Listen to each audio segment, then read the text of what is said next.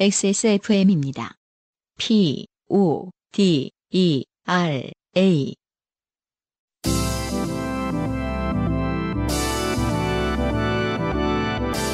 바이닐과 함께하는 요즘은 팟캐스트 시대.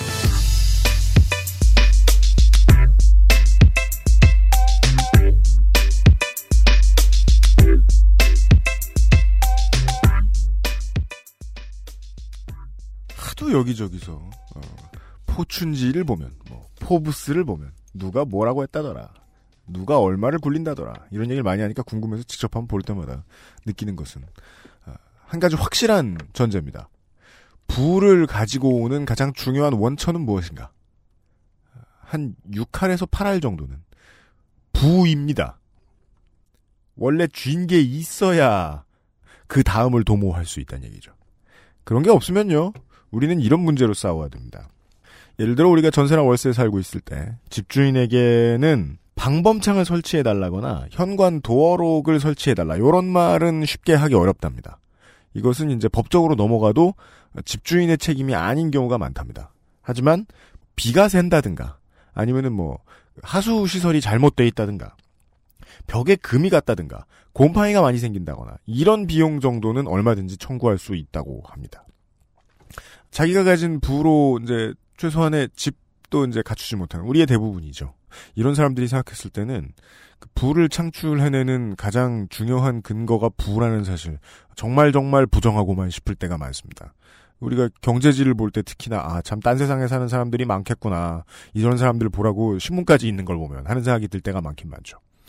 제 나이 또래에 친구들네 집들이 갈 때마다 하는 생각입니다. 음, 자가인 집은 딱 한 번밖에 못 가봤거든요.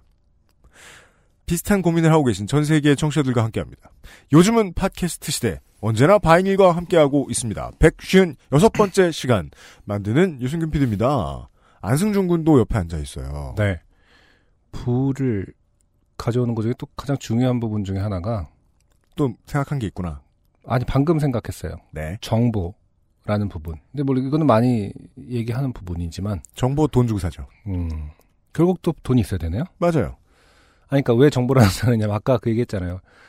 전 세계적으로 숙취 해소에 네. 큰 도움이 된다라는 것 중에 하나가 배, 그 갈아 만든 배 음료. 네. 배를 간 음료. 그러니까 배가 과일 중에는 가장 숙취에 도움이 된다라는 연구 결과가 발표가 됐다라는 기사를 본 적이 있어요. 그렇다 합니다. 그래갖고 제가 아까 그 얘기를 했죠. 갈아 만든 배가 전 세계적으로 이제 유행할 것이다. 음? 그 전부터 외국인들이 가끔 한국에 그런 음료가 있다며 이러면서 이제 어, 사재기를 하려고 하는 것 같았는데 이 맞아요. 연구 결과가 이제 계속 증명이 되면은 음. 갈아 만든 배가 어디서 나오냐 그 주식이라도 사야 되는 거 아니냐 그랬, 그랬더니 음. 유면상 PD가 밖에서 어, 네가 지금 알 정도면은 네. 어, 끝났다. 끝났고 어. 들어가서 쪽박 찬다. 어, 너는 어. 외국인 투자자들이 한 번 매도할 때 너네 집 날아간다. 음. 괜히 들이부었다가. 저는 생각했습니다. 도대체 나에게 일확천금은 언제 오는 것인가? 벌써 인생을 반이나 살았는데. 안 오고 어, 또안 온다. 어, 정보를 돈으로 어, 살 수만 있다면 네. 일확천금은 오는 것인가? 그런 생각을 잠깐 했습니다. 네. 그러니까 이런 뭉개구름 같은 소리는 그런 그 일확천금 근처에 있는 정보에 너무 멀 때만 할수 있는 생각이다. 이런 생각이 듭니다. 네. 생활이 늘 똑같은 우리들의 친구. 요즘은 팟캐스트 시대. 156번째 시간 어김없이 시작하지요. 네.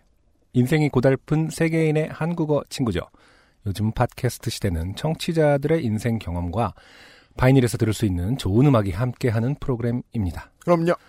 당신의 삶 속에 있었던 이야기를 적어서 요즘은 팟캐스트 시대 이메일 xsfm25 골뱅이 gmail.com 조땜이 묻어나는 편지 담당자 앞으로 보내주세요. 사연이 채택되신 분들께는 매주 커피 아르케에서 아르케 더치 커피. 주식회사 빅그린에서 body care 세트 바이닐에서 플럭서스 소속 아티스트의 CD를. 라파스티체리아에서 빤도르 그리고 빠네토네를 미르 테크놀로지에서 블랙박스 M8을. 콕 집어 콕 김치에서 김치 맛보기 세트를 선물로 보내드리겠습니다. 요즘은 팟캐스트 시대는 사람이 듣는 음악, 사람이 만든 음악, 모바일 음악 플랫폼 바이닐, 하늘하늘 daily look 마스에르, 커피보다 편안한 아르케더치 커피에서 도와주고 있습니다. XSFM입니다. 이승열입니다. 지금 듣고 계신 곡은 노래 원입니다. 앨범 준비 중에 있고요. 조만간 이승열 다음 곡들로 인사드리겠습니다. 앨범을 공들여 만드는 시간만큼요. 제작비 또한 늘어납니다. 그리고 이 모든 걸 감당하면서 음악 활동을 유지할 수 있는 뮤지션은 안타깝게도 많지 않습니다. 대한민국에서 뮤지션으로 살아간다는 건 어쩌면 자신의 꿈을 위해 포기해야 할 것들이 많다는 의미이기도 합니다. 바이닐에 로그인하세요. 뮤지션의 수익을 줄이며 만드는 묶음 상품이 없는 바이닐. 국내 대형 음원 업체들은 결코 따라올 수 없는 최고 74% 아티스트 수익 분배율. 바이닐에서 음악 들으신다고요? 뮤지션과 소비자가 함께 행복한 세상에 투자하고 계신 겁니다. 사람이 듣는 음악, 사람이 만드는 음악. 바이닐과 함께하세요. 바이닐과 함께하는 네. 요즘은 팟캐스트 시대 156번째의 후기를 잠시 보시죠. 실제 에, 본 사연의 후기와는 별 관계없는 건지도 모르겠습니다. 네. 뉴욕에서 민지 슈미트 씨께서 보내주셨습니다. 네. 안녕하세요. 저는 155회에 잠깐 등장했던 와땡비 식당 이야기를 듣고 이유 없이 아주 반가워했던 괄호 열고 한국분이 만든 프랜차이즈인 건 방송 듣고 알게 됐습니다. 괄호 닫고 네네. 뉴욕에서 외노자로 살고 있는 애청자입니다. 네, 아, 모든 뉴욕 혹은 뉴욕 주의 외노자 여러분 반갑습니다. 네. 에, 우선 지난주에 등장했던 와땡비는 제가 다니는 회사 1층에도 있어서 뉴욕 사람들에게는 인기 있는 점심 메뉴 중 하나인데다가 아, 한국말이 많이 줄었어요 이분이. 음. 어, 터무니없는 논리를 갖다 대 우리 회사 1층에 있기 때문에 뉴욕 사람들에게 인기 있다. 음. 예, 아니 근데 인기 있는 점심 메뉴 중 하나라는 표현 one of. one of. 네, 그 알았어. 아주 자주 쓰는 표현이기 때문에. 근데 여전히 그- 원인으로 지적해주고 있는 게 제가 음. 다니는 회사 1층에도 있다이기 때문에 뭐 전혀 뭐 말이 안 된다. 아니, 예. 그 있기 때문에 자기가 사람들이 많이 드나드는 것을 본인이 확인하실 수 있다. 뭐 이런. 뜻이겠죠. 예. 네. 저는 왜 이렇게 혼내고 싶어 관성이 멈추질 않네요. 바로 옆에는 땡리바게트까지 있으니 아 네, 땡리바게트가 꽤 어, 많이 있다고 그리고 또 인기도 많다는 얘기도 저 들은 것 같아요. 우리가 말이요 그 그 아실에서 가끔 등장하시는 우리 저 에, 파리 주재원 그 홍소라 석사가 말이에요 우리 여기에도 사연을 보내주신 음. 거기에도 땡리바게트 있다고 참, 여기저기 있네요. 네. 맛있나봐.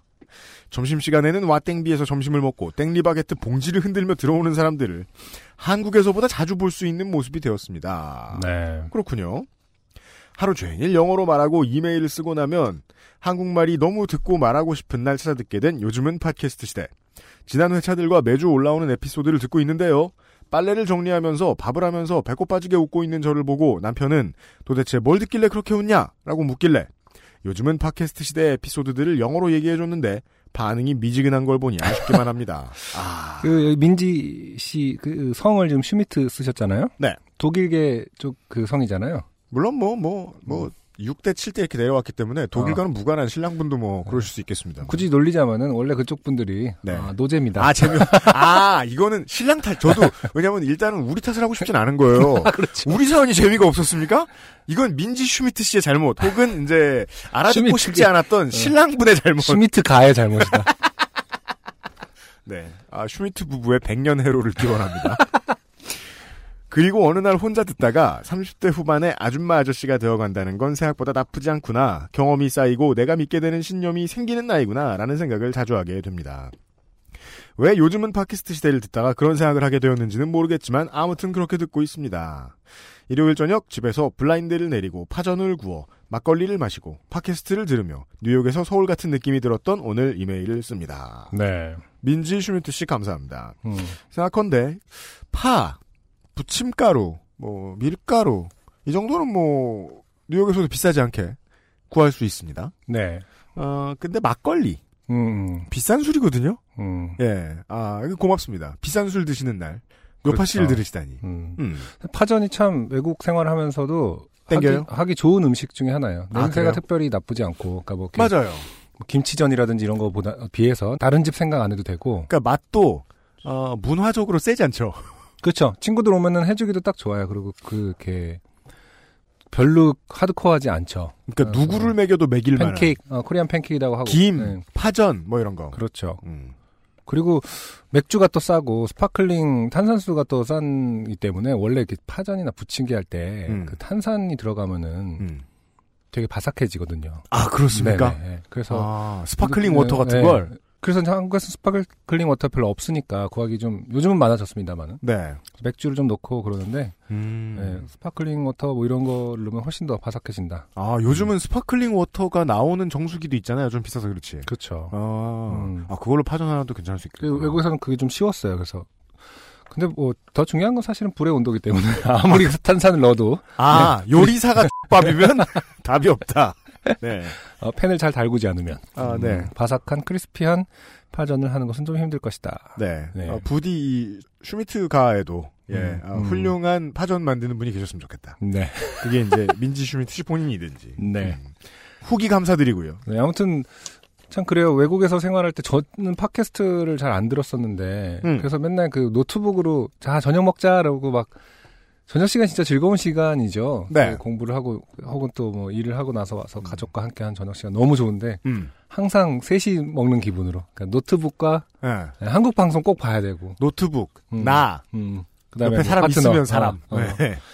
아, 그랬던 기억이 나는데 음. 예, 민지 슈미트 씨는 이제 요파 씨를 음. 어, 이런 소중한 시간에 그렇습니다. 들어주신다고 하네요. 감사합니다. 감사합니다. 음. 아, 뉴욕의 청취자 여러분. 생각보다 많습니다. 여러분들.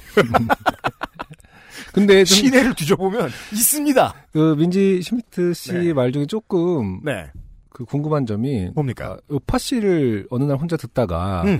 30대 후반이 되어 간다는 건 뭐 경험이 쌓이고 내가 믿게 되는 신념이 생기는 나이구나 해서 좋다고 하셨는데 당최 전 무슨 소리인지 이해는 안 됩니다. 사실은 요파 씨를 듣다 보면은 아 내가 생각하는 세상은 은 완전히 그 우물 안의 개구리였구나. 그리고 나는 되게 철이 없고 그렇죠. 멍청이구나. 아니면 세상에 이렇게 생각하는 인간도 있구나. 그렇죠. 뭐 이런 것들의 어떤 향연 아닙니까? 그죠. 네, 그런데 예. 그것을 본인의 신념을 더 공고히 한다면은 음. 하는데 어, 역할을 일조했다면 저희가- 어, 한다면 어, 상당히 사연감이 많은 사람일 수 있다. 그죠. 이거는 아. 뭐저 저 후기만 부모님이 만약에 듣고 계신다면 이건 피가 거꾸로 솟을 일인지도 모르겠습니다. 이 모든 사연들을 다 이해하고 자신의 신념 체계가 비슷하다는 거 아닙니까? 예, 모든 이게 내, 요파 씨의 사연들이 어, 그죠. 아주 독특한 분이실 수 있다. 그렇습니다. 어, 후기뿐만 아니라 네. 사연도 기대해 봅니다. 그렇습니다. 아, 아, 늘 저는 이제 그 뉴욕의 청취자 여러분들께 아쉬웠습니다. 이런 잔소리를 하다니 아, 무리해서 죄송합니다. 음. 아, 들으시는 분의 수보다 사연 보내시는 분의 수가 적었다. 음, 음, 음. 네. 네. 콜로라도에 사는 사람 몇이나 있다고요. 자꾸 보내잖아요. 예. 아, 그렇고요 156회 첫 곡을 듣고 사연 시작하죠. 네, 어, 오늘 두 곡은 상당히 알려지지 않은 곡인데, 그렇습니다. 어, 아주 그냥 쉽게 얘기해서 음. 힙스터들이 좋아할 만한 곡들. 아, 네. 지구의 해가 되는 힙스터. 예. 얼마 전에 그런 그 칼럼을 읽은 것 같아요. 어. 힙스터는 사라져야 한다. 아, 그렇죠. 왜냐면 그런 세- 칼럼들이 요즘 예, 많이. 세계 도시의 모습을 똑같이 만들어 놓고 있다, 이름들이. 음, 젠트리피케이션의 어떤 상징이다. 원흉으로 지목되고 예, 있는데. 이것들이 돌아다니면 이제 집주인들이 침을 흘리지 않는다. 예. 아무튼 알려지지 않았지만 어, 열광할 만한 네. 음악들 두 곡을 들고 왔습니다. 알겠습니다. 첫 곡은 어, 팍시, 음. 팍시라는 아티스트의 러그. 럭. 난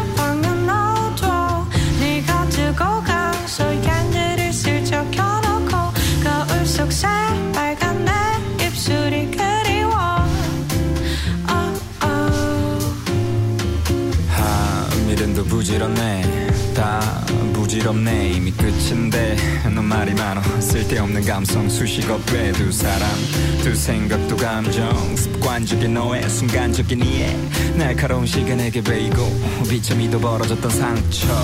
그걸 잊어. 아직도 밤이 되면 내가 거울 속에 비쳐 넌 미쳤어. 나도 미쳤지. 우린 지쳤어. 나도 가끔 널 떠올리긴 해. 근데 또 다른 미래 그리지는 않아. 또 새벽에 술 취해 연락하지 마라 난 너의 몸을 사랑한 게 아니었기에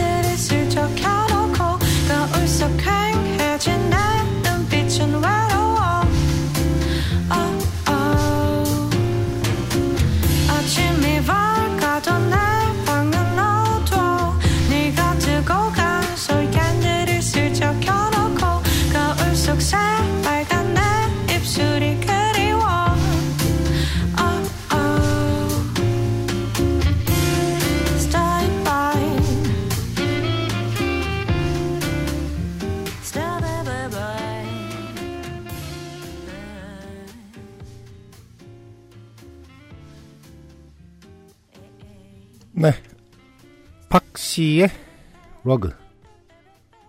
팍시의 러그 듣고 왔습니다. 오늘의 첫 번째 4월 곡이었습니다. 21일 날 발매된 팍시의 미니 앨범 미니멀리스트에 수록된 곡이고요. 네. 어, 러그라는 곡의 피처링은 테스 T E T H 네. 테스라고 읽어야 되나요? 모르겠습니다. 본인한테 이렇게- 물어봐야죠. 네. 네. 테스라는 분과 함께 네. 네, 부른 곡입니다. 네. 음, 목소리가 음. 제가 좋아하는 스타일이고 되게 다양한 스타일 좋아하죠, 안승준 군 보고 있으면.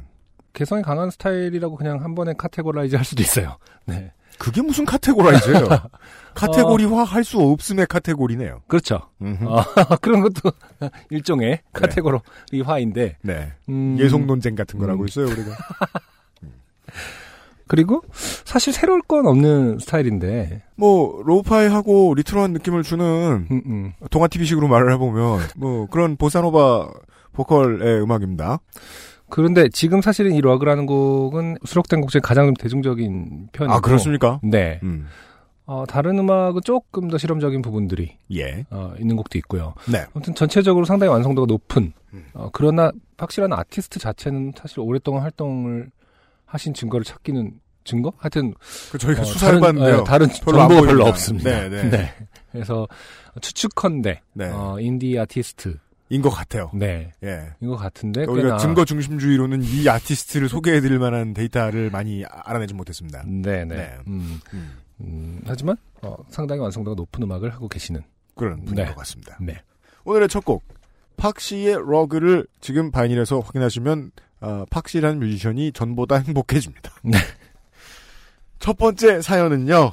이혜미 씨라는 분의 사연인데요. 네. 안승준 군이 읽어주시는 게 나을 것 같아서 네네. 안승준 군에게 배정했습니다. 안녕하세요. 저는 자취하는 미대 출신 취준생 어, 이혜미입니다. 네. 라고 하놓고 가로 열고 죄송합니다. 라고. 하고 가로 닫고. 네네. 죄송한 줄은 아- 염치가 있다.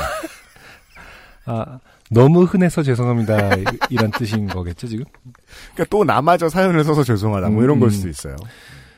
돈이 없어서 주로 벌레가 많이 나오는 주거 환경에서 거주하고 있습니다. 이런 게 논리적인 글쓰기죠. 음, 돈이 음. 없어서 거주하는 환경에는 벌레가 많다. 네. 네. 방금도 별 생각 없이 테이프로 바퀴벌레를 죽이다가 문득 어릴 때 벌레의 사지를 찢어서 테이프에 붙이는 것을 취미로 삼았던 과거가 생각나서 사연을 적어봅니다. 본인은 별 생각 없이 적으신 것 같은데 네네. 상당히 이 사연은 그 인류 일반에게 시사하는 바가 큽니다. 네네. 들어보시죠. 어, 초등학생이었던 저는 생명의 존엄성과 사람의 감정에 많이 무딘 아이였습니다. 사람들이 왜 햇빛을 쐬며 좋아하는지, 꽃을 보러 가고 즐겁게 노래를 부르길 즐기는지 이해를 하지 못했죠. 이건 거의 네. 덱스터의 어린 시절 같은. 아, 네. 꽃 보러 가고 즐겁게 노래 부르는 건 이해 못할 수도 있는데 네. 햇빛을 쐬면 좋아하는지 하긴 이것도 당연하다고 생각하면 해를 햇빛이 당연한 거라고 생각하면 또 그러니까 이게 이 그 뭐 햇살을 받으러 나간다, 뭐 꽃을 보러 간다, 뭐 노래를 부른다. 이거 이런 행동들을 열거해 주셨는데 공통점을 파악했어요 저는. 음, 음. 사람들이 행복한 게 싫은 거예요. 아 행복해 보이는 거예요. 그렇군요. 제가 보기엔. 음. 네. 어, 폭력적이고 가난한 가정에서 자라며 처음 가진 취미는 음료통들의 바퀴벌레를 가두는 것이었습니다. 네. 네. 음, 이것도 매우 연역적입니다. 음, 예. 원래 그 본인이 겪은 것 안에서 취미가 나오잖아요. 음, 예. 네, 폭력적이고 가난한 가정이라고 스스로 묘사를 해 주셨는데요. 음. 각각의 통에 다양한 생존 환경을 만들고 관찰하는 것이 재미있었습니다. 아, 신노릇을 음. 하죠. 그렇군요. 예. 이것이 어. 아마 조선일보 김대중 주필의 버릇일지도 몰라요. 음, 예. 그러니까 대중을 조선일보 안에 가둬두고. 네. 예. 다양한 생존 환경을 만들어준다. 네. 통에는 테스트 1 따위의 name tag도 붙였던 것 같네요. 아, 아. 요즘 들어 나오는 그 대작 하드코어 호러 게임 뭐 이런 것의 주인 그그그 음. 그 뭐냐 빌런들 네. 이런 사람들의 어린 시절 을 이야기하는 것 같아요. 생명을 넣어놓고 테스트 1이라고 name tag을 붙여놨습니다. 네. 그러다가 점차 많은 종류의 곤충을 잡았고 바늘로 장판 등에 꽂아서 얼마나 버티다 죽는지를 보기 시작했으며 결국 어떤 부위를 어떻게 공격하면 좀 더 크게 고통스러워하는지를 연구하기에 이르렀습니다. 네. 그렇게 시간이 흘러 음, 네. 중학생을 보내던 저는 음. 어느 날 손가락만한 크기의 바퀴벌레를 잡아서 테이프의 끈끈한 면에 해부도를 만들었고 너무 신난 나머지 친구들에게 자랑을 했습니다. 이거 봐. 머리가 커서 떼어낼 때 편했어. 날개랑 껍질, 다리의 모양과 색도 작은 바퀴와는 달라. 라고 설명하다가 느낀 그 어색하고 충격적인 공기가 아직도 선명하네요. 마치 드라마에서 김치 싸대기를 때린 후에 컷 소리를 듣고 난 다음 가해자 배우의 어, 심정과 같아졌을 때 아, 마침내 제가 지나치게 잔인한 사람이라는 사실을 깨닫고 말았습니다. 청취자 여러분들은 이게 또 이제 듣는 콘텐츠다 보니까 아뭐 이런 음. 얘기를 해라고 음. 생각하실 수 있는데 네네. 되게 인간 일반에 되게 중요한 경험. 그렇죠. 그리고 생각해요. 저도 거의 비슷한 경험을 했던 것 같아요. 그리고 사람들은 이 경험의 기회가 이 소중한 기회가 주어지는데 보통 이렇게 이혜미 씨처럼 느끼지 못하죠. 음, 아 다음번엔 말을 좀 더 친절하게 해야겠어. 음, 음. 수급을 제거할 때 뭐 이런 식으로 얘기해야겠어. 이런 식으로 생각하고 넘어가 버린다거나 이렇게 아 내가 잔인한 사람이구나라고 딱 솔직하게 느끼는 거는 음. 자기 자신을 인정하는 일은 어려운 일이니까요. 제가 언젠가도 얘기한 적 있지만은 사실 그리고 이것에 대해서도 선생님들이나 음. 특별히 교육을 받은 적이 없어요. 저도 벌레를 죽이고 특히 뭐 개구리 해부를 초등학교 한 5학년인가에 배우는 걸로 기억을 하는데요. 음. 개구리 해부를 실제로 과학실에서 해보잖아요, 한번. 네. 그리고 나서 얼마나 등록되지 않은 행위를 얼마나 많이 했는지 저 스스로 음. 네, 막 밖에 나가서 해부를 배웠으니까 막 내가 이제 직접 해봐야지 막 이러면서 개구리 잡으러 다니고 막 이랬었거든요. 그러니까 아니 음. 해부하기 필요 없대요. 음, 필요한데 그걸 이제 학문 의외의 의도를 가질 때에 네, 안승준 군이 지적해 준 거는 학교가 안 가르치는 것이 한국 학교가 안 가르치는 것이 무엇인 무엇인가를 최대한 한 단어로 정리해 보자 싶으면 존엄 이죠. 음, 그렇죠. 예. 네. 그때 뭐 해부를 할 때라도 그런 어떤 주의라든지 어떤 존엄에 관련된 이야기를 안 같이 해요. 교육을 했었으면 좋았을 텐데 내가 뭐 어, 그저저 종교 학교 안 다녔지만 만약에 다녔어도 모든 걸 다 싫어 이렇게 채플도 싫어하고 도망가고 이랬겠지. 음, 그래도 만약에 해부 같은 거 할 때는 먼저 기도하자 그랬으면 기도했을 걸. 음. 그래서 벌레를 막 잡아서 바- 잔인하게 죽이고 동물들을 잔인하게 대하는 거에 대해서 특별히 사내라 짓궂다 음. 혹은 뭐 그런 류로 다 넘어갔던 것 같거든요. 그런 이거- 것들이 좀 네. 우리 어린 시절 생각해 보면 되게 은근히 남성에게 많이 가해지던 폭력 중에 하나였거든요. 음. 사내 새끼가 이것도 못하냐. 아 무서워한다라든지 이런 거. 예 예. 어, 음. 벌레도 못 만진다 이런 거. 그니까요. 네. 전 벌레를 죽여요. 막 이러면 와 이렇게 되는 어떤 그럴 수 있는 거예요. 어, 알게 모르게 예. 강요한 것은 아닌가. 맞습니다. 네.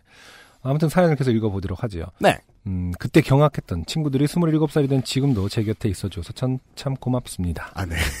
그렇죠. 그런 생각이 바로 들어야죠. 음.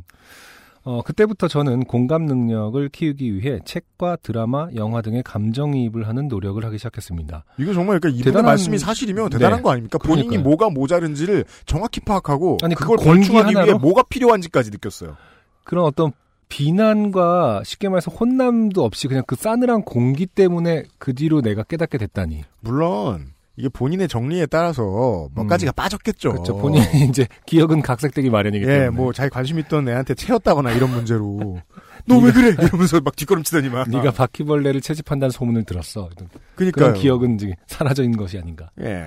아무튼 대단합니다. 정말 좋은 인성을 갖고 싶어서 음. 각종 매체들을 볼 때마다 음, 정의란 무엇인가를 읽는 자세로 임했고 어, 지금은 WWYD 가열고 What Would You Do를 보고 사회의 편견에 맞서주는 사람들의 모습에 눈물을 펑펑 흘릴 수 있는 사람이 되었습니다. 네. 제가 아까 살짝 이걸 보면서 어, WWYD What Would You Do가 뭔가 싶어서 찾아봤더니 저희 보니까 몇번 봤던 것들이에요. 우리들도 페이스북에서 그 보았던 주로, 미국의 네. 그 몰래카메라 TV 저 음. 프로그램. 예. 그렇지 유튜브에 와- 난처한 상황을 제공하고 그 상황에서 사람들이 어떻게 반응하는가를 보여주는. 그리고 그 난처한 상황은 대부분 이제 차별과 관련된 것들이죠. 맞아요. 그래서 뭐 카페에서 어 뭐 장애인이 들어왔는데 장애인 나가라고 한 주인을 혹은 상황을 만들어 뭐- 놓고 다른 사람들은 시민들은 어떻게 행동하는가 예, 혹은 막 뭐, 무슬림 시민에게 해코지하는 그렇죠. 사람들을 네. 보여주면서 뭐 레즈비언 커플이 왔다고 해서 쫓아내는 행위에 대해서 어, 시민들은 어떻게 반응할 것인가 네. 라는 등등의 어떤 차별을 철폐하기 위한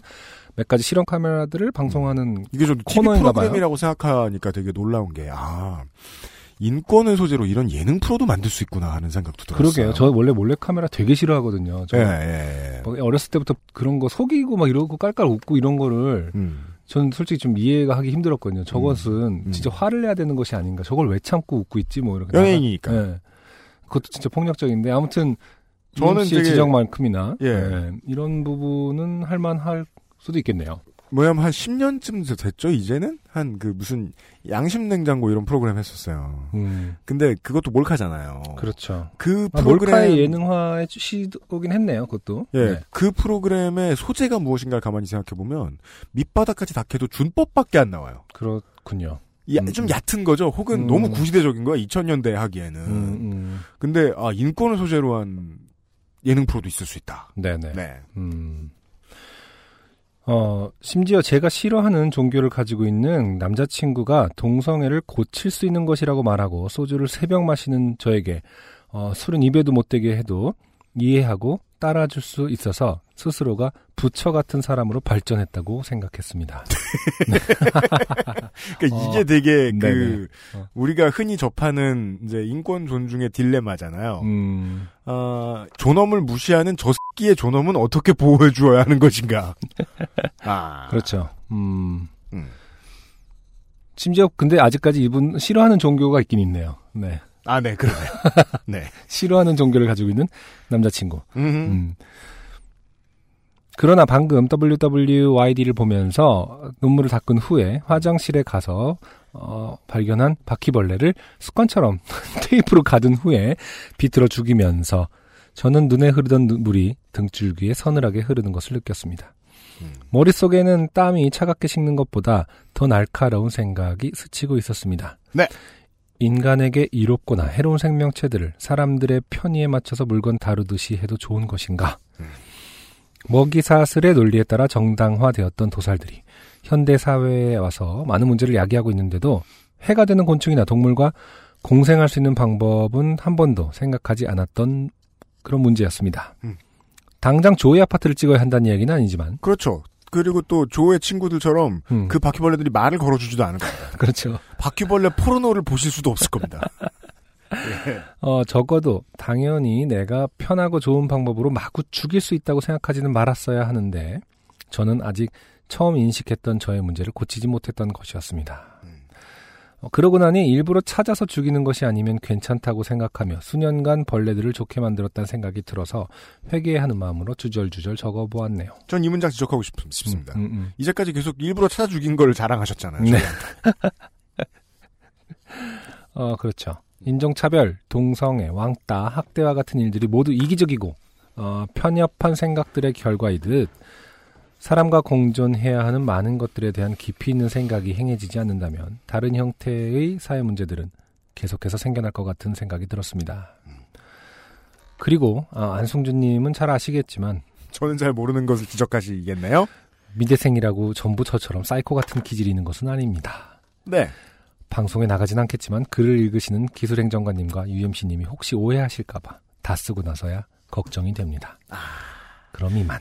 고작 요파 씨의 사연을 쓰시면서 자신이 미대의 그 종족 대표다. 네. 라고 생각하실 근거는 전혀 없습니다. 네. 다음 주에 또 미대생 사연이 오고 또 오니까요. 예. 네. 음. 저는 다양한 미대생이 있다는 것을 알고 있습니다. 네. 호구. 음. 그리고 이제 호구 잡히는 미대생이 있으면 그들을 호구 잡는 미대생이 있거든요. 예. 아, 그리고 또 뭐 이혜미 씨 같은 미대생도 있다. 음. 알겠습니다. 네. 이혜미 씨 감사드립니다. 네네. 네. 좋은 사연이었어요. 그러게요. 음. 네. 생각을 많이 했습니다. 아이를 키우면서 또 많이 생각하게 되는 문제이기도 하고요. 음. 네. 어, 이제 벌레를 인지하기 시작했어요, 이제. 아기가. 아, 네, 아, 그래서 뭐 음. 개미도 좋아하고 파리도 좋아하고 파리야 막 이렇게 말도 걸어요. 네, 말도 걸고 음. 바퀴벌레 나오면 이제 바퀴벌레한테도 뭐 말도 걸 거예요, 아마. 음. 근데 개미야 하고 이제 개미다 와 개미야 개미 하면서 손가락을 꾹 누르죠. 네. 죽이려고 누르었다는 뜻이 아닙니다. 네. 이쁘니까 누르는데 터치. 네, 터치. 아, 그 친구는 가고. 아, 그렇죠. 예, 황천으로. 그래서 이제 이제부터 시작을 해야 되는 거죠. 어, 아, 그러네요. 왜 그러면 안 되는 것인지. 음. 네. 해야 그죠. 되기 때문에 이런 생각을 많이 하게 되는 시점인 것 같아요. 저도 다시 한번. 네. 음, 물론 저는 어마어마하게 많이 음. 어, 벌레를 죽였던 것 같고요. 네. 네. 그런 거에 대해서 아무런 지적이나 어, 고민. 고민은 나중에 했죠. 고민 그건 과연 어떤 그런 폭력적인 행위는 나 안에서 왜 나왔을까? 그렇죠. 네. 음.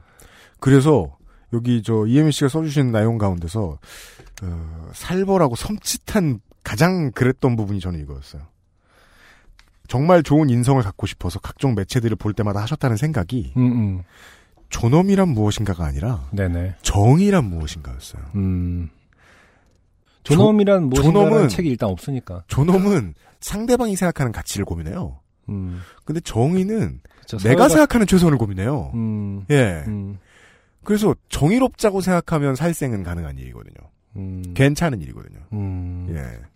그, 이게 좀 무서웠다. 해결책을 무엇으로 보느냐가 상당히, 예, 걱정스러운 부분이다. 한국은 아직 이제 그것도 고민을 많이 안 해봤으니까. 네네. 예. 아, 많은 것을 생각할 만 했습니다. 음. 그, 저는 보면서 가장 많이, 가장 많이 들었던 생각은 확실히 사람이 뭔가 해코지를 하고 싶으면요, 인류가. 네. 그 해코지를 당하는 대상은 보통 그 사람에게 개기지 않는 대상 이거든요. 음, 음. 그렇다고 해서 모두가 폭력적으로 다투어야 된다는 건 아니고 그냥 얼른 생각해 보면 지구가 잘 개기지 않으니까 우리는 지구를 망치면서 먹고 살고 있잖아요. 음, 음. 그런 것 같은 거죠. 네. 그게 우리 삶으로 돌아 들어와서 뭐 벌레랑 어떻게 살아야 되는가를 생각을 해보면 제가 이제 허구한 날 얘기하던 혼자 살 때 곱등이 내쫓은 방법처럼 그냥 못 들어오게 공사를 잘 해가지고 음. 니들은 밖에서 살거나 안에서 살자 좀. 네. 요 정도의 타협점. 음, 음. 예. 지금 이제 먹고 살기 힘들면 해충 내보내는 그 서비스 같은 거 방제 서비스 같은 거 받기 어렵잖아요, 되게.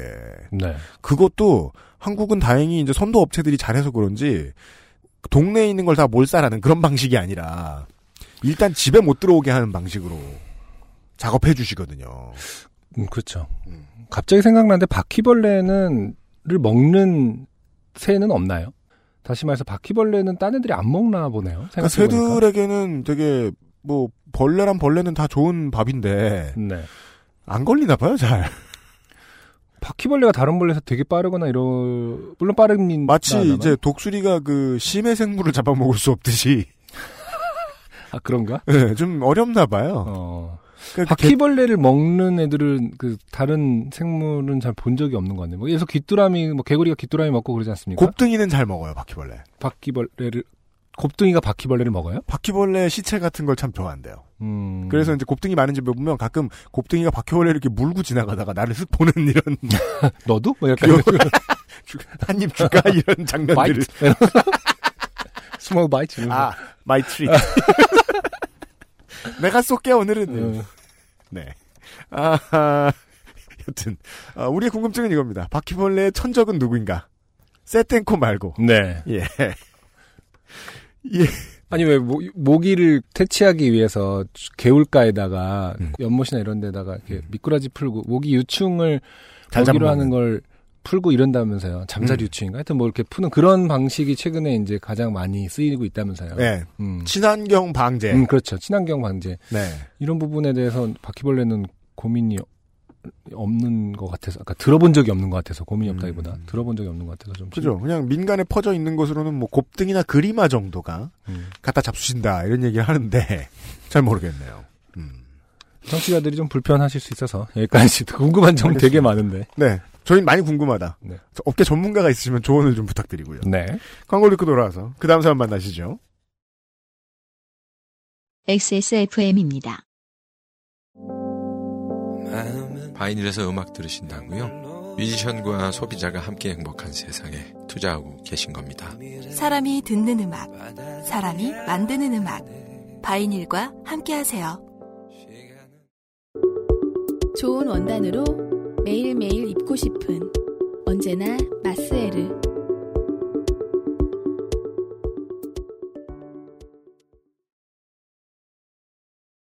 안승준 군은 고민이 대단해요 지금. 음. 예. 바퀴벌레는 누가 먹는가? 왜요? 집에 많이 나와요? 아니요. 층이라 뭐, 뭐, 어, 집에 아직은- 많이 있을 것 같지 음, 않은데. 음, 아직은 음. 없더라고요. 음. 그니까. 아 근데 궁금해서요. 예, 나오게 되면 어떻게 해야 될 것인가. 그러니까 이분에 따르면 지금 저도 뭐 옛날에 바퀴벌레 많이 죽였고 음. 하지만은 공생할 수 있는 방법은 뭐가 있는가라고 잠깐 생각하다 보니까 네. 음.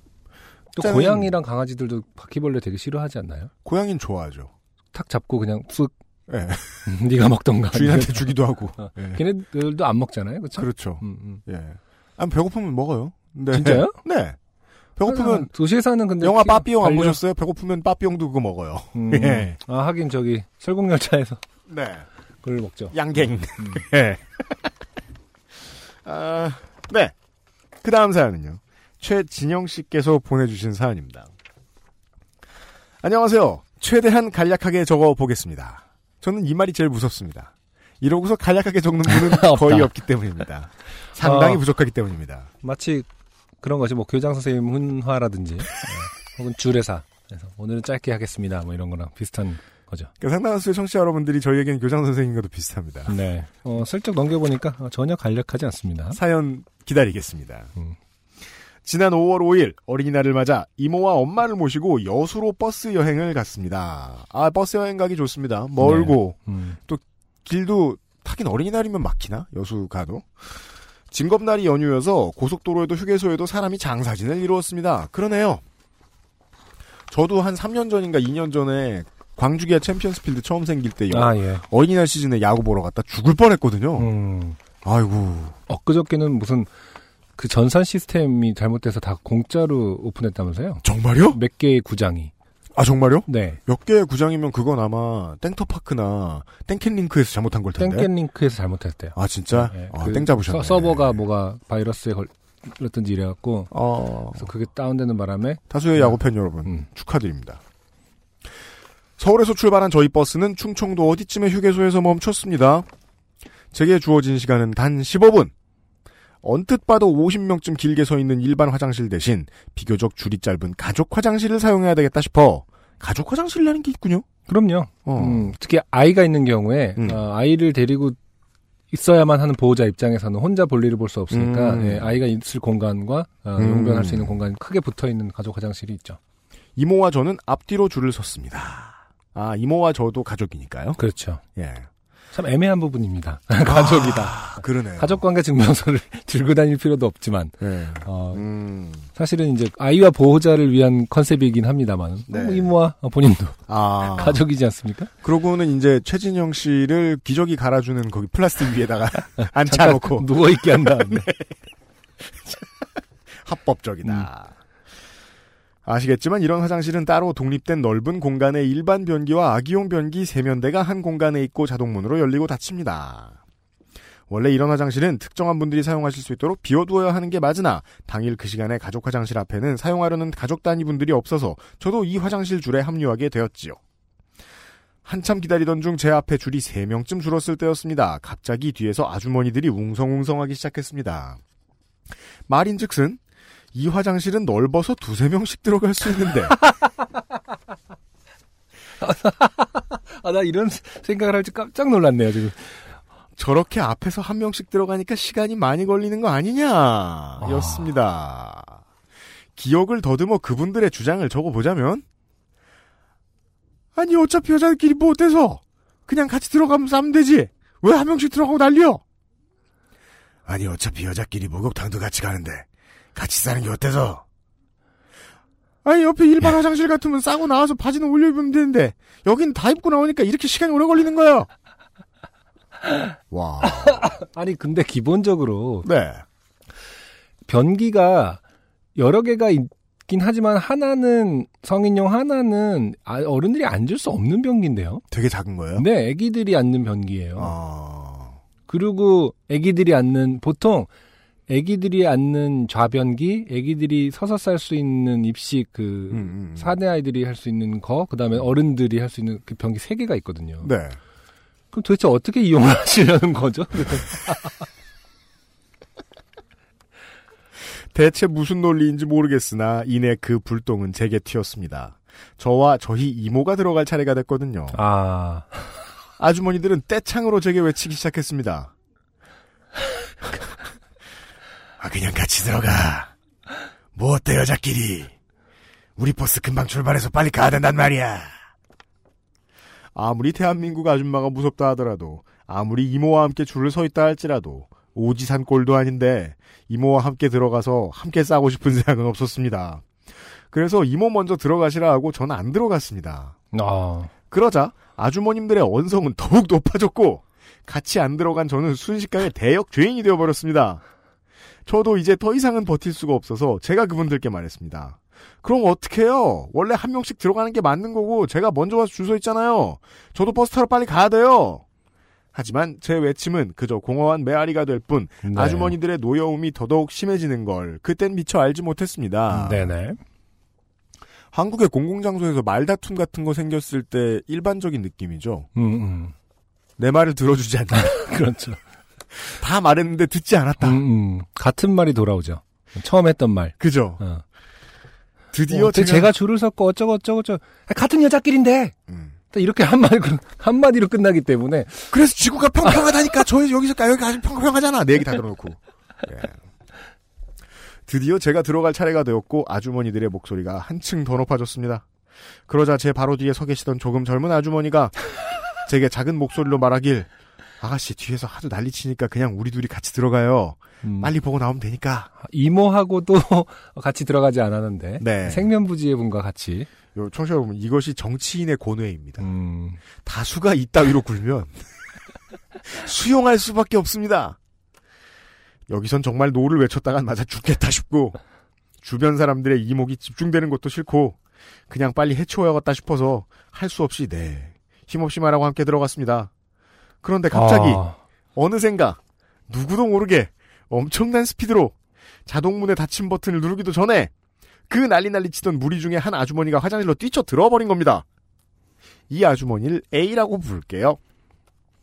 A 아주머니는 정말 파워당당하게 들어오자마자 바지를 확 내리더니 와 아기용 변기에 앉아서 시원하게 이를 보기 시작합니다. 아, 이거는 가족 화장실을 자- 아시는 분들은 아시겠지만 이게 진짜 작은데요. 그-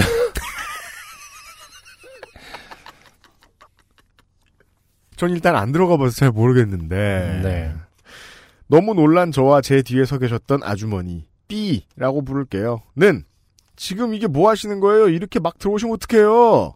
그러자 A는 아씨 내가 진짜 바빠 죽겠는데 왜 한 명씩 들어가고 난리야? 들어와 싸면 되지. 됐고 그냥 여기 빨리 앉아서 싸. 전쟁통도 아니고 너도 나도 그냥 다 같이 바지 내리고 싸자. 아 청유. 음, Let us. 이 마인드가 너무 어이가 없어서 말문이 막혔습니다. A 아주머니가 일을 다 마치자, 마치자마자 저에게 일반 변기를 권하시며 빨리 싸라고 하길래 어쩌겠습니까? 이미 화장실엔 세 명이 같이 들어왔고 제가 타야 할 버스도 곧 출발하고 저도 볼 일은 봐야 하고 상황이 이러이러해서 저도 그냥 볼일 봤습니다. 아주머니들은 뒤돌아 계시고요. 당연히 제가 볼일 다 마칠 때까지 그대로 뒤돌아선 채로 기다려줄 줄 알았고요. 그런데 여기서 더 어처구니 없는 일이 일어납니다. 네. 본인 볼일을 다 마치신 A가 자동문을 열려고 하는 겁니다. 제가 아직 변기에 앉아 있는데 네. 아, 그 남자 화장실로 이럴 거라고 생각하시는데 오해입니다. 음? 변기에 앉아 있는데 문을 여는 경우는 어 이거는 마치 그 영화 hit맨에서 보시는 음. 그 사람이 꼭 반드시 죽어야 할 때뿐이라고 전 생각합니다. 아니 여기 있는 자동문이 있거든요. 네. 네, 그래서 그것을 안에서 누르면 누르 열- 열리고. 네, 열리고 어. 네, 밖에서는 못 엽니다. 제가 아직 변기에 앉아 있는데 놀란 저는 문을 여시면 어떡해요? 제가 아직 볼일 보고 있잖아요. 그러자 A 아주머니는 그게 무슨 상관이냐는 것처럼 아 그냥 난 다 봤으니까 나만 살짝 나가면 되잖아. 아시죠? 자동문은 조금만 여는 게 안 된다는 것을. 버튼을 누르면 지잉하면서 끝까지 열리는 거잖아요. 만약에 그 순간 A를 막지 못했다면 제가 변기에 앉아있는 모습이 휴게소 지나가는 모든 사람에게 생중계될 뻔. B와 저는 너무 놀라 큰 소리로 A에게 이러시면 안 된다 왜 이러시냐 문을 여시면 어떡하냐 했습니다. 그러면서 B 아주머니가 지금 나가시면 안 되고 이 아가씨 다 보면 뭐 같이 먼저 나가시면 되겠네요. 그러고 나서 저랑 또 뒤에 한 분 있으시면 되잖아요. 그러자 A 아주머니는 아직 안 쌌어? 쌀 시간이 어디 있었나요? 본인이 새치기에서 들어와서 변기 차지하고 앉아서 먼저 싸셔놓고요. 싸시다라는 표현 되게 생소합니다. 이걸 높여 표현할 일이 우리 삶엔 별로 없습니다. 네.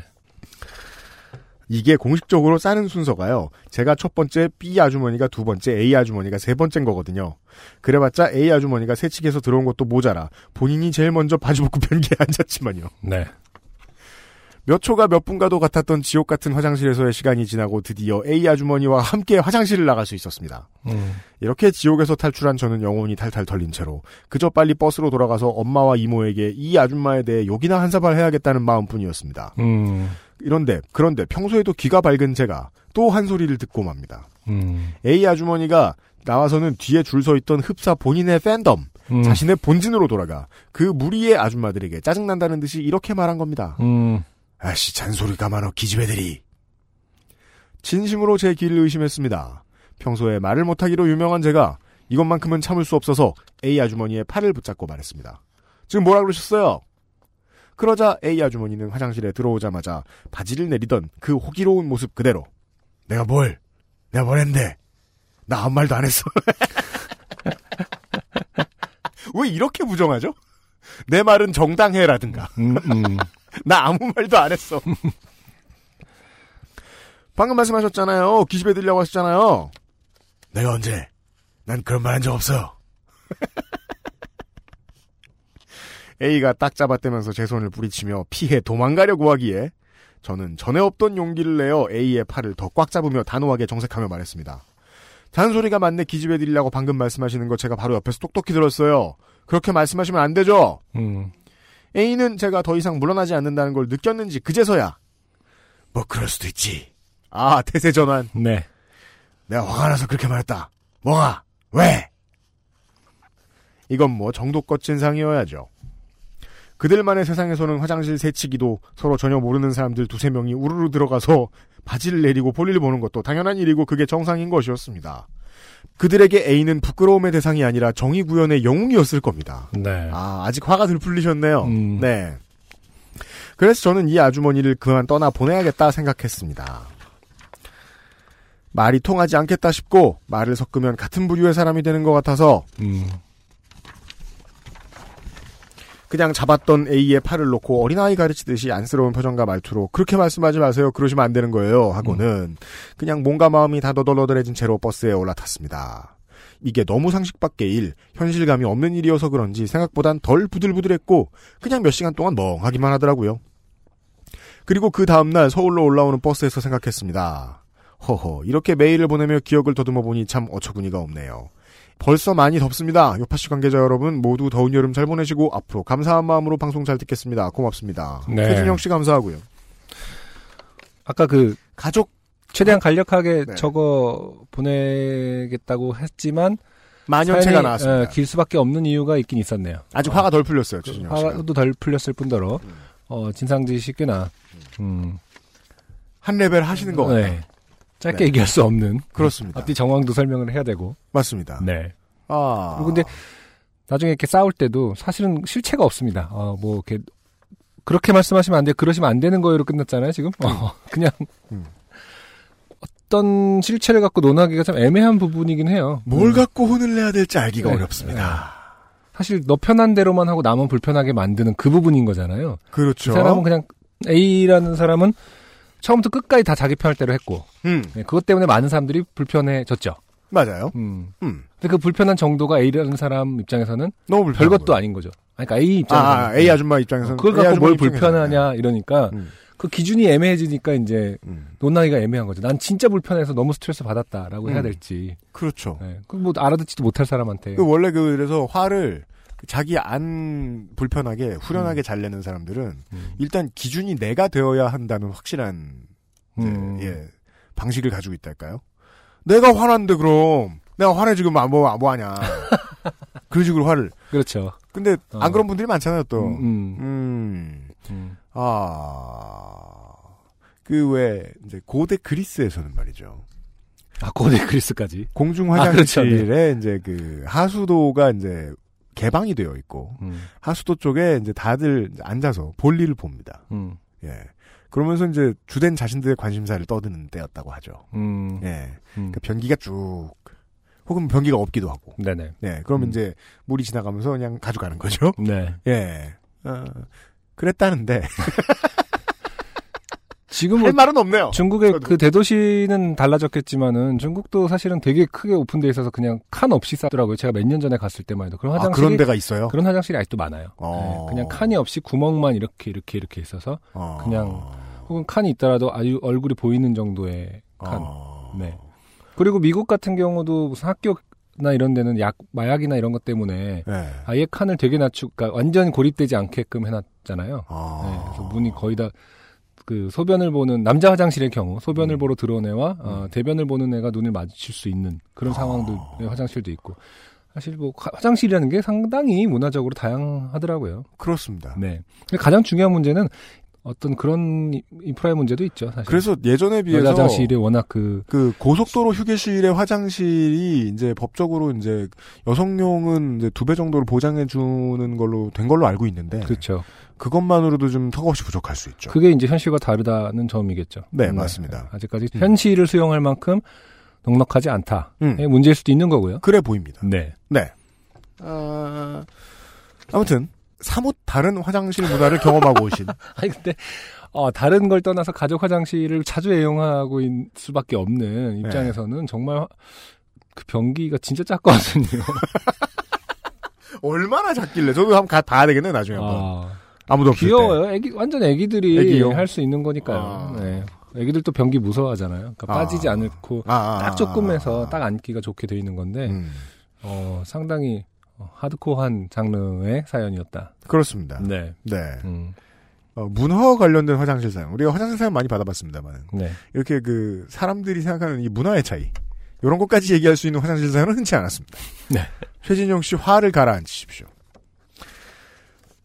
광고를 듣고 잠시 후에 오늘의 두 번째 노래로 돌아오지요. XSFM입니다. 아르케더치 커피를 더 맛있게 즐기는 방법. 부드러운 바닐라 아이스크림 위에 아르케 더치 커피를 얹어주세요. 바닐라의 향긋함과 더치 커피의 풍미가 어우러진 아르케 더치 아포가토. 가장 빠른, 가장 깊은 아르케 더치 커피.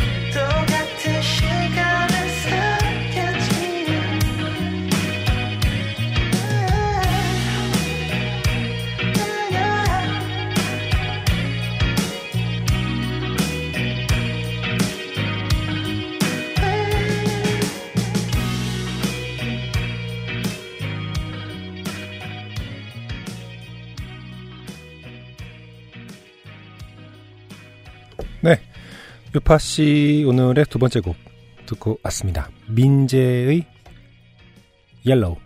M-I-N-J-E. M-I-N-J-E.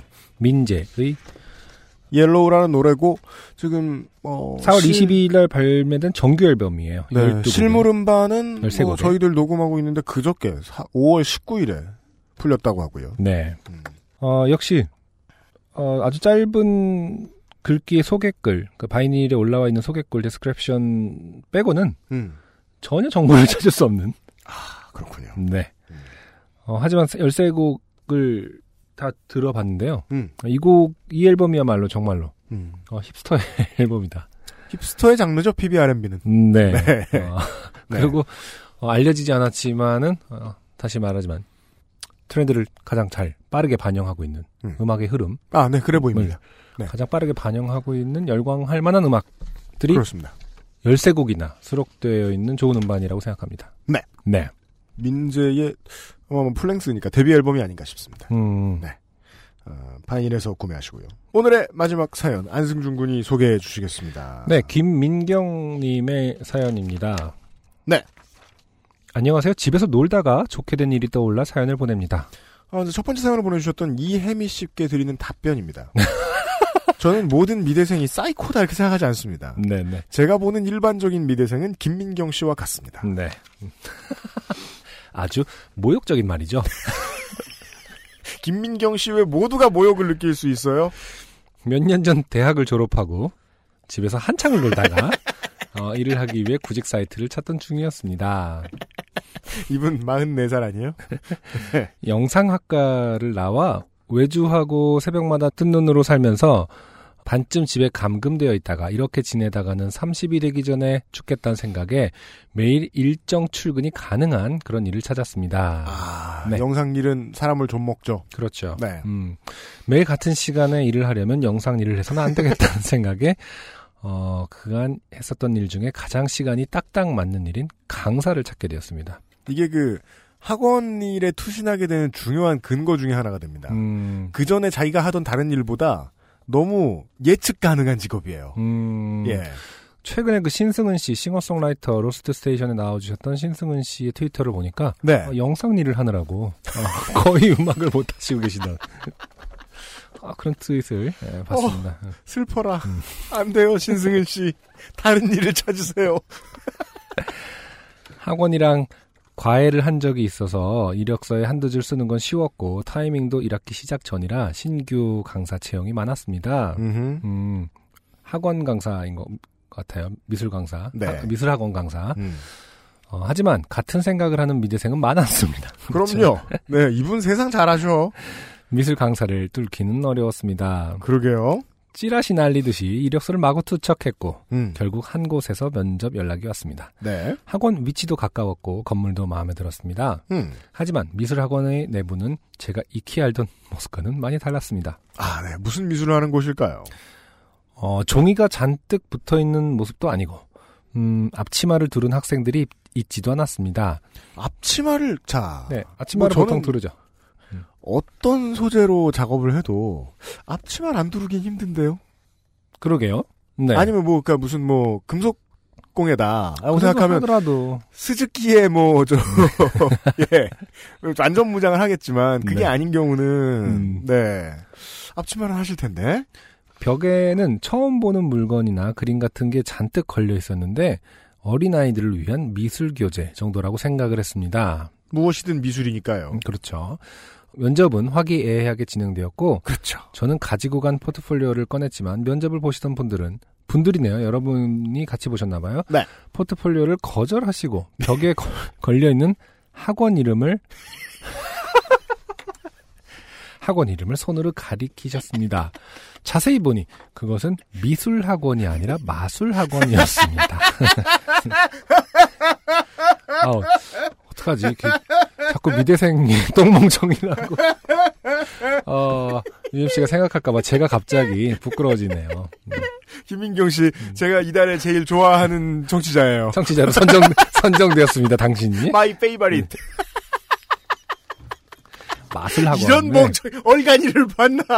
그러니까 이게 현대 미술이 참 문제야, 이래서. 왜요?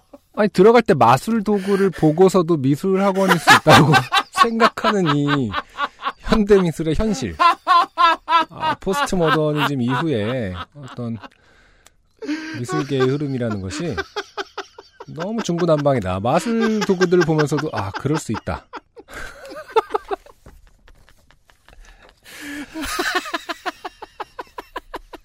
그렇죠. 마술 네. 도구. 네. 네.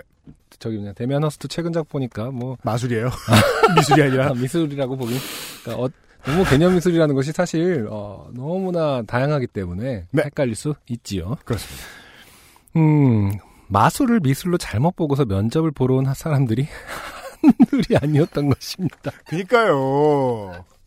전, 저는 시간이 가면 갈수록 미대생들을 좋아하게 된다니까요. 어, 정의 그거- 저- 정의 가정에 그게 그거야, 사람들이 되게. 예측 가능해. 학원에서 속성으로 마술 공부를 해서 어린아이들에게 가르치는 일을 해야 한다고 했습니다. 일생을 마술이라고는 만화책이나 TV에서 본 게 전부였지만 뭔가 두근거려. 그렇죠. 보통 지금 이상하죠, 전개가? 안 나왔어요. 거기를 아직. 뭘 하든 간에 어, 미대생보단 낫다고 생각한 거죠, 지금. 두근거렸죠. 네. 이게 처음에 미술할 때의 마음이었을 텐데. 어, 초심은 온데간데였고, 그래, 마술. 이러면서 내 평생 어, 미술을 배웠으나 이건 오늘부터는 마술을 이건 투신하겠다. 운명일지도 몰라. 이런 상태인 거예요. 그러니까 여기서부터는 김민경 씨가 나머지 미대생들하고 다른 어, 거예요. 제 말이 똑같죠? 마술사라니. 아, 워낙 visualize 능한 사람들이기 때문에 이미 자신의 미래, 자신이 마술사가 아, 된 미래가 그 들어온 순간 다 네. 그려졌어요. 마술사라니 덕후의 피가 끓는 기분이 들었습니다. 네. 그래서 하기로 했습니다. 이거는 돈을 내야 되는 상황 아닌가요? 학원이기 때문에 자기가 알바를 할 수 있는 게 아님에도 불구하고 어, 지금 저는- 몇년 동안 백수를 하던 김민경 씨는 하기로 저는 이분을 이제 미대생 얼간이라고 부른 것을 취소하겠습니다. 왜냐면 이제부터는 마술사거든요. 그렇죠. 김민경 마술사. 네. 미술 학사가 아니에요. 음, 네.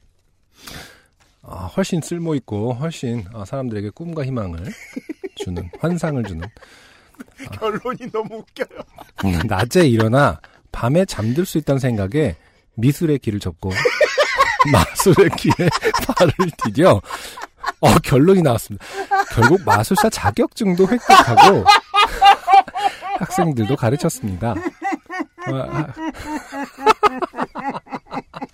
진짜, 이분은 진짜로 이제 진로를 바꿨어요. 그렇죠. 이분은 이제 어, 행사가 있으면 어, 그 1시부터 2시까지는 아이들 얼굴에 피카츄를 그려주고 그 다음 2시부터 시간에는 마술을 한다. 그 아이가 엄마. 눈을 감았다 떴더니 얼굴에 피카츄가 없어지고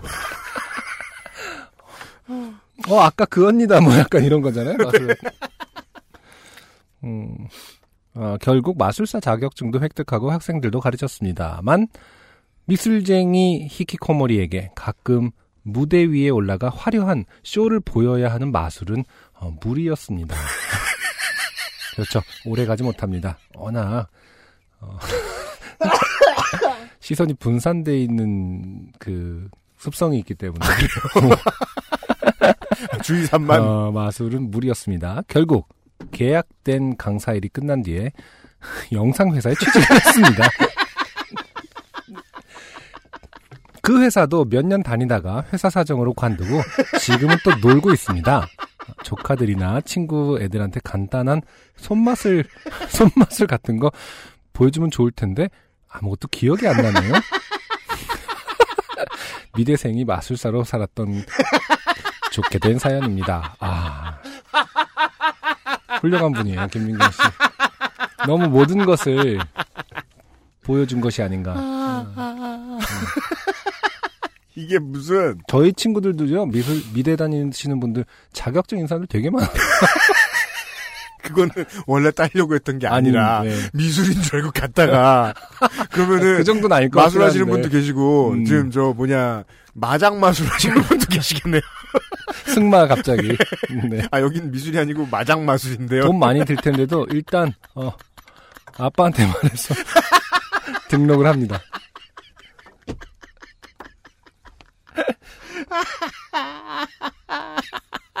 김민경 씨 감사합니다.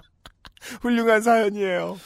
이, 이거 무슨 심슨즈의 한 에피소드 같잖아요. 네. 갑자기 호머가 그 원자력 발전소가 문을 닫아가지고 미술이나 해야지 이러고 갔다가 마술을 시작하게 됐어. 됐다가 조금 있다가 또 손에 안 맞아가지고 관두고 잊어버리고 네 아, 놀랍습니다. 네. 네. 아, 아직 네. 어, 뭐 서른이 되지 않으셨다니까. 어, 다른 앞으로, 것도 해봐라. 어, 이런 사연은 앞으로 다, 더 많이 올 것이다 김민경 씨. 네. UMC 말대로 승마 선수가 돼 있을지도. 진짜 매우 그렇습니다. 예, 아, 김민경 씨 감사합니다. 아, 아주 훌륭한 사연이 도착했어요. 근데 네, 아, 정말로 음, 그 뭐요? 면접 보는 사람들이 아, 이 새끼 또 또 미술이야. 딱 봐도 알 것 같아요, 이제. 아니, 일단, 포트폴리오 그 화통이라든지, 혹은 화통을 안 갖고 다닐 수도 있죠. 그냥 이렇게, 그, 큰 파일을 갖고 다닐 수 있겠죠. 포트폴리오용. 네. 그걸 보는 순간, 저 새끼. 미술이다. 야, 냅둬 봐, 냅둬 봐. 쟤네들 잘 것이면 한다, 막 이렇게 됐다. 안 쫓아. 지난번에도 한 새끼 하나 있어. 큰 실수는 안 했거든. 걔는 소품을 지가 다 만들어? 이러면서. 날개 뭐 이런 거 있잖아요. 다 막. 아, 음. 미대생이 마술을 하면 좋은 점이 있군요. 소품을 그럼요. 지가 아, 만든다.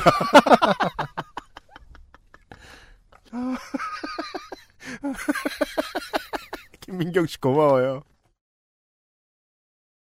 XSFM입니다. 풍부한 감칠맛과 긴 여운, 콜롬비아 스프리모를 더 맛있게 즐기는 방법. 가장 빠른, 가장 깊은 아르케 더치 커피.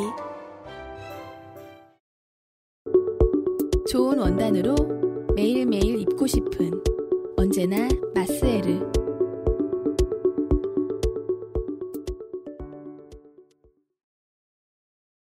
꼭 김민경 씨가 아니라고 하더라도 말이죠. 어, 우리 주변에 이 수많은 부족한 분들. 순간적으로 부족했던 분들. 네. 예, 아, 그 본인에게 덕후의 피가 끓고 있다고 믿으시는 많은 분들. 그분들 중에 이달에 가장 큰 웃음을 주신 분들을 선정하러 네네. 김상조 기술행정관이 나와 있습니다. 안녕하십니까. 네, 혹시 그 이야기 했나요? 뭐요? 다음 달에 가는 거. 지금 얘기합시다. 네. 네, 네, 아직 안 했었습니다. 저희가요. 일단은 도시는 확정됐습니다. 그리고 계절도 확정됐습니다. 네. 아, 올 여름에 아, 공개 방송 부산은 팟캐스트 시대 음. 아, 확정됐는데 지금 저희가 대관 한 공연장에서 아직 확답을 안 줍니다. 그래서 탈락될 수 있어요. 네. 하지만 도시는 어, 저희가 확정을 했다는 점. 그렇습니다. 부산. 네. 아, UMC가 나고 자란 것도 아니면서 어, 고향이라고 생각하는. 저는 지금 기억을 편집 중이에요. 네. 난 사실 거기서 나온 것도 같다. 네. 황병산 어느 매에서 태어난 것 같은데. 네. 아, 여튼, 부산은 팟캐스트 시대는 준비 중인데요. 아, 일정이 고정되는 대로 알려드리도록 할게요. 네. 예. 어쨌든 6월 달일 가능성이 제일 높은 거죠. 일단은 그런데, 네. 밀어줄 수 있습니다. 네. 심사가 확정이 된다면 음. 6월 18일. 음, 일요일, 오후에 일요일이죠. 만나뵐 네네. 겁니다. 아, 저희가 심, 지금 심사를 받는 중이거든요. 네네. 네. 어, 이 뭐 하는 놈들이야 이러면서 지금. 그쪽에서도 되게 난감한가 봐요. 예. 그러니까 요즘은 뭐 우리가 뭐 일이 안 풀리면, 아, 아마 문재인 정부가 해줄 것이다 이렇게 생각하는데, 아니죠. 거긴 서병수 시장이 해줘야 돼요. 아 그렇군요. 네. 네. 혹은 그쪽에 구청장한테 부탁해야 됩니다. 음, 저희들은 그런 게 끈이 없기 때문에. 어, 일단- 아직까지 어떤 그쪽 음. 입장에서는 서병수 부산시장 입장에서는 네.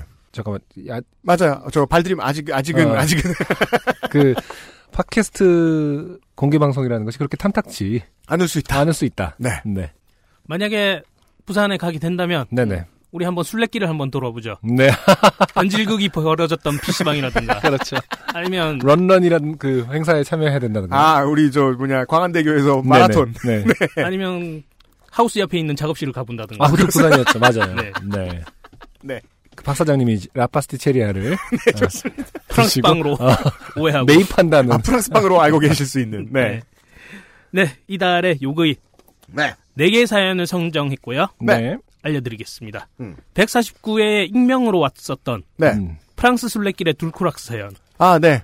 네. 어, 전 세계의 그 순례하러 오신 분들을 예. 어, 장을 흔들어 놓으셨던 네. 들코락스 둘코락스라는 그런 사연이었습니다. 어, 세계적인 약으로. 네. 어, 근데 많은 순례길, 산티아고 순례길을 생각하시는 많은 분들에게 사실 상당 정보를 준 사연이에요. 저도, 그렇습니다. 저도 궁금했었는데. 네. 네. 그리고 복용 후에 2시간 후에 네, 그렇죠.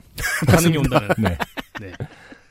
그리고 149회에 오이를 못 먹는 사람들의 모임 페이지의 개설자. 아, 그렇습니다. 정말 역대급 사연이었는데. 네. 네. 어떻게 지내고 계신지 모르겠네요. 네. 음. 아, 이 사연 같은 경우에는 네. 이것도 박재화 음. 아, 그렇죠. 음. 네. 우리 청취자 중에 이런 named가 있다. 아, 그럼요. 그걸 알리기 위해서 선정했습니다. 네. 그리고 150회에 이미선 씨가 보내주셨던 음. 13년 묵은 힐리스가 가수분해 됐던 그렇습니다. 그런 사연. 네. 그렇죠. 믿을 수 없는 신을 신고 다니셨던 이야기. 음. 네. 그리고 151회 아까 전에 말씀드렸죠. 네. 내 작업 실력 하우스 네. 문효연 씨입니다. 네. 음. 하루에 6억씩 벌는 것으로 추정되는 박 사장께서 지금 네네. 어, 작업실에 뒤치다거리를 해주고 계시다는 후기까지 받았었죠. 아, 여튼 이달은 누구로 할까요?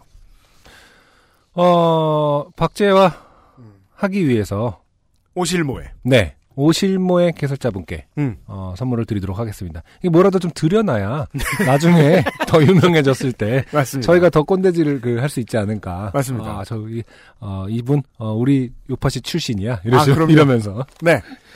어, 오이를 싫어하는 사람들의 모임 개설자. 어, 취업 준비 잘 되시길, 졸업 준비 잘 되시길 바래요, 이분. 네. 네, 김상조 기술행정관이 어, 여러분들이 방송을 들으시는 시점부터 어, 슬슬 요즘 팟캐스트 시대 좋게 된 greatest hits를 업데이트하기 시작할 겁니다. 네. 수고하셨습니다. 감사합니다. 음, 그 외에도 이 정채순 씨라는 분께서 말이죠. 본인도 요세미티 국립공원에 캠핑 가셨다가 화장실 갔다 나오는데 곰이랑 마주쳤다. 네. 근데 곰이 겁을 먹고 나무 뒤에 숨었다. 그러니까 자신이 얼마나 이 그 장대한 인물인가 이런 어, 것을 나의 말씀하시는 오라. 그런 건지 모르겠는데. 오늘 트윗이었나요? 페북에서 도는 어떤 영상이 있는데요. 뭐 CNN 그 뉴스 계정에서도 떴는데 네. 어딘가 미국인지 캐나다인지는 잘 못 봤습니다만은 바닷가에서 바다 사자가 네. 그, 그 야생 음. 어, 기르는 애가 아니고요. 야생 이렇게 바닷가로 왔길래 그 독 같은 데서 관광객들이 막 예뻐하려고 하다가 음.